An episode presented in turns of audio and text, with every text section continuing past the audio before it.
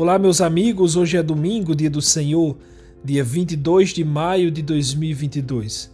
Hoje celebraremos o sexto domingo da Páscoa. Vamos ouvir o evangelho de hoje?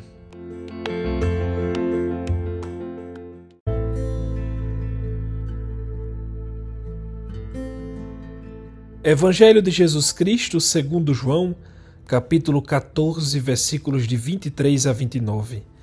Naquele tempo, Disse Jesus a seus discípulos: Se alguém me ama, guardará a minha palavra, e o meu Pai o amará. E nós viremos e faremos nele a nossa morada. Quem não me ama, não guarda a minha palavra. E a palavra que escutais não é minha, mas do Pai que me enviou. Isso é o que vos disse enquanto estava convosco. Mas o defensor, o Espírito Santo, que o Pai enviará em meu nome, ele vos ensinará tudo e vos recordará tudo o que eu vos tenho dito.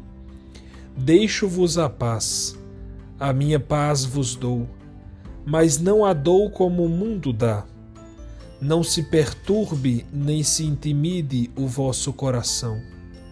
Ouviste o que eu vos disse: Vou, mas voltarei a vós. Se me amasseis, ficareis alegres, porque vou para o Pai, pois o Pai é maior do que eu. Disse-vos isso agora, antes que aconteça, para que, quando acontecer, vós acrediteis. Palavra da Salvação.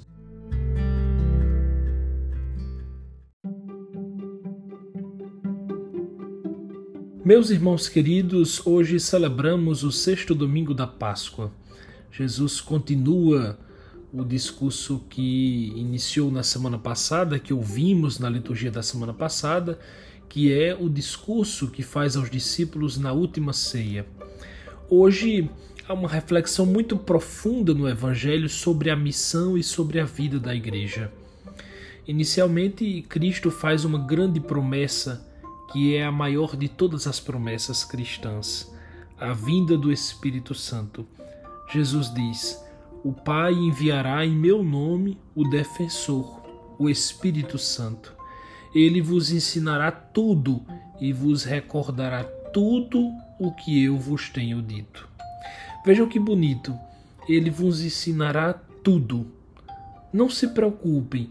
O que vocês não sabem fazer, não se preocupem ele vos ensinará tudo. É interessante porque na língua original grega o termo defensor significa aquele que se coloca ao lado para apoiar e consolar. Pois bem, na força do Espírito Santo, que não é um guia, um santo de devoção, não, o Espírito Santo é Deus verdadeiro. Na força deste Espírito, realmente, Cristo continua a se colocar ao lado, consolando-nos, apoiando-nos. Na ação do Espírito Santo, Cristo continua a colocar-se ao lado da igreja, consolando-a, apoiando-a. Mas é claro, a igreja só existe por causa do Espírito Santo. Na igreja, nossa mãe católica, ouvimos a palavra de Cristo e por isso ele e o Pai, na força do Espírito, fazem morada em nós. Dom Henrique Soares diz: Este Espírito Santo santifica continuamente a Igreja, guia, sustenta, vivifica e orienta. Ele é a própria vida do ressuscitado em nós, seja pessoalmente, seja como comunidade de fé. Por isso, Jesus olha para nós e pode dizer com toda a verdade e segurança e com toda a eficácia: Deixo-vos a paz, a minha paz vos dou. Não se perturbe, nem se intimide o vosso coração. Ouvistes o que eu vos disse: Vou e voltarei a vós. É verdade. O ressuscitado permanece conosco na potência do seu espírito. Não precisamos ter medo, não precisamos nos sentir sozinhos, confusos, abandonados na potência do Espírito, o Cristo estará sempre conosco. Meus irmãos, é verdade isso. o Cristo estará, está sempre conosco, sempre estará conosco. Mas de que forma? Na força do Espírito Santo que a igreja nos dá. Essa igreja tão incompreendida neste mundo. Eu fico pensando que alguém pode até parar de ouvir esse podcast por causa dessa minha palavra de hoje. Porque hoje nós vivemos em uma sociedade que tem uma fé customizada. É um horror. Deus é meu Deus, mas é, é Deus, é um Deus que eu construo. É uma fé que eu customizo, que eu desenho o meu projeto de religião e de seguimento a esse Senhor. Não, meus irmãos. O nosso Deus não é um guru. Não. A fé é um dom que nos foi transmitida e com nossa inteligência e nossa razão a gente vai se abrindo ao transcendente, a Deus. Essa igreja tão maltratada mundo afora, essa igreja tão caricaturizada, né, com uma imagem tão defasada e obsoleta diante dos grandões deste mundo.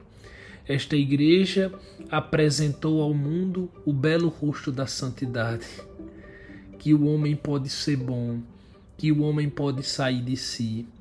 Eu não poderia dizer aqui, em termos pragmáticos, o que essa igreja já realizou. Toda nossa civilização ocidental adveio dela.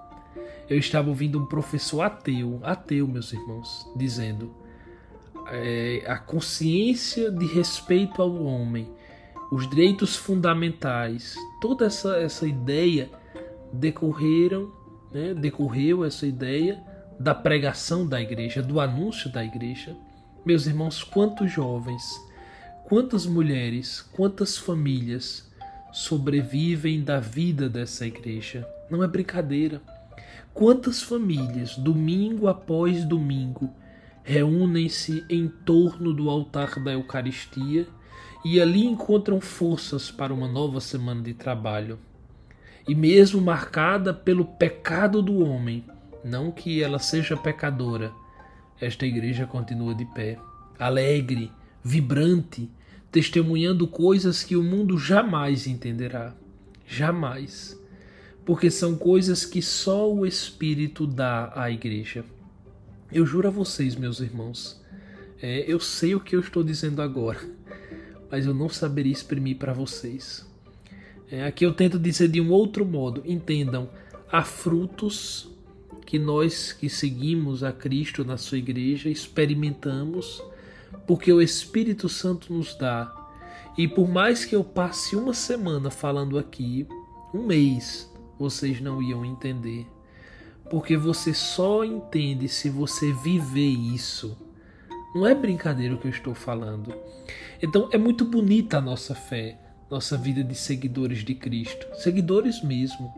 Não seguidores das minhas ideias e que eu denominei esse conjunto de ideias de Cristo eu fico olhando, tem uma alegria, uma juventude, que não é uma juventude de idade, que a gente sente que o Espírito Santo nos permite experimentar na sua igreja, na sua igreja, aqueles que serviram na vigília carita, a gente sente isso, né?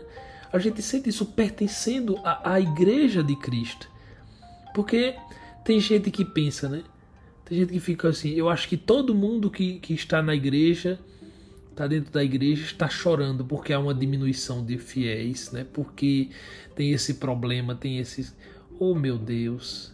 Se vocês soubessem como a gente é feliz, você ia estar tá aqui.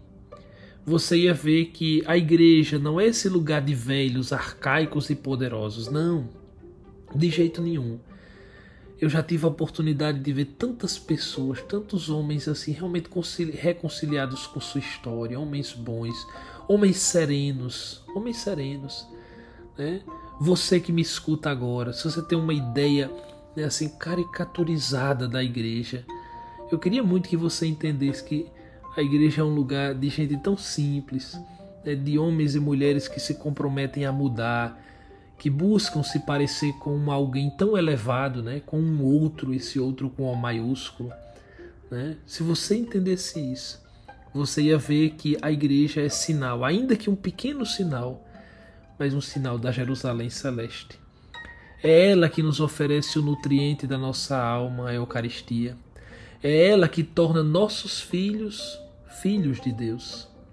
É ela que une duas pessoas em uma só. É ela que perdoa nossos pecados. O Papa Bento XVI tem uma frase muito forte. Ele diz assim: A igreja existe para evitar o avanço do inferno sobre a terra e para fazer com que esta se torne mais habitável à luz de Deus. Mas é isso, a igreja existe para isso, para tornar esse mundo mais habitável à luz de Deus. Mas você poderia perguntar: então os homens que estão na igreja não pecam, não erram, não vacilam? E o que a história diz sobre ela, né? Houve uma remissão de toda essa história. Para responder essas perguntas, meus irmãos, eu queria colocar as palavras tão bonitas de Carlo Carreto. Ele diz assim: Como és contestável para mim, igreja, e no entanto, como te amo, como me fizeste sofrer, e no entanto, quanto te devo. Gostaria de te ver destruída, e no entanto, tenho necessidade de tua presença. Deste-me tantos escândalos, e no entanto, me fizeste compreender a santidade. Nunca vi nada de mais obscurantista, mais comprometido e mais falso no mundo. Mas também nunca toquei nada tão puro, tão generoso e tão belo. Quantas vezes tive vontade de bater em tua cara a porta de minha alma, e quantas vezes orei para um dia morrer em teus braços seguros. Não, não posso me libertar de ti porque eu sou tu, mesmo não sendo completamente tu. Além disso, aonde iria eu? Construiria outra, mas não poderia construí-la senão com os mesmos defeitos, porque são os meus defeitos que levo para dentro dela. E se a construísse, seria a minha igreja e não a igreja de Cristo. Eu já sou bastante velho para compreender que não sou melhor que os outros. Que coisa linda, meus irmãos. Mas é isso mesmo, a gente vai olhando a igreja, a gente vai reparando nela e vê como ela é bela. Quando perguntaram a Madre Teresa, Madre Teresa, se você pudesse mudar algo na igreja, o que é que você mudaria? Ela disse: Eu mudaria a mim mesma. Que coisa linda. Mas essa é a igreja que a bondade de Deus nos reservou. É, lembrem do que Jesus disse: Eu vos deixo a paz, eu vos dou a minha paz. Não a dou como o mundo dá. Mas que paz é essa? Não só existe uma paz? Aqui aqui está. Era o que eu estava tentando dizer um pouco antes a vocês. Essa paz é a paz do Espírito Santo. Só Ele dá, só Ele dá. Ah, mas eu senti uma paz quando eu ouvi a música de tal cantor, quando eu dormi, né, assim, muitas horas, quando comi tal comida. E foi, querido. Mas essa paz aí, ainda que seja legítima, não é a paz do Espírito. A paz do Espírito, se você quer saber se você tem, perceba se você se apoquenta né, com qualquer besteira, com qualquer coisa. Quem recebe essa paz de Jesus, essa paz do Espírito, tem uma certeza. Minha única segurança é Cristo. O resto se esfarela, o resto é pó que o vento leva. Só Cristo permanece, só Ele fica. E isso é a paz do Espírito. Meus irmãos, peçamos a Deus essa graça, essa paz do Espírito. Na verdade, nós só podemos tê-la de verdade se for pelos sacramentos, na força do Espírito Santo e na unidade da sua igreja. Que Deus renove nossa fé no mistério da igreja, nos dê a paz do seu Espírito e nos conduza a salvação do Cristo, nosso Deus. Amém.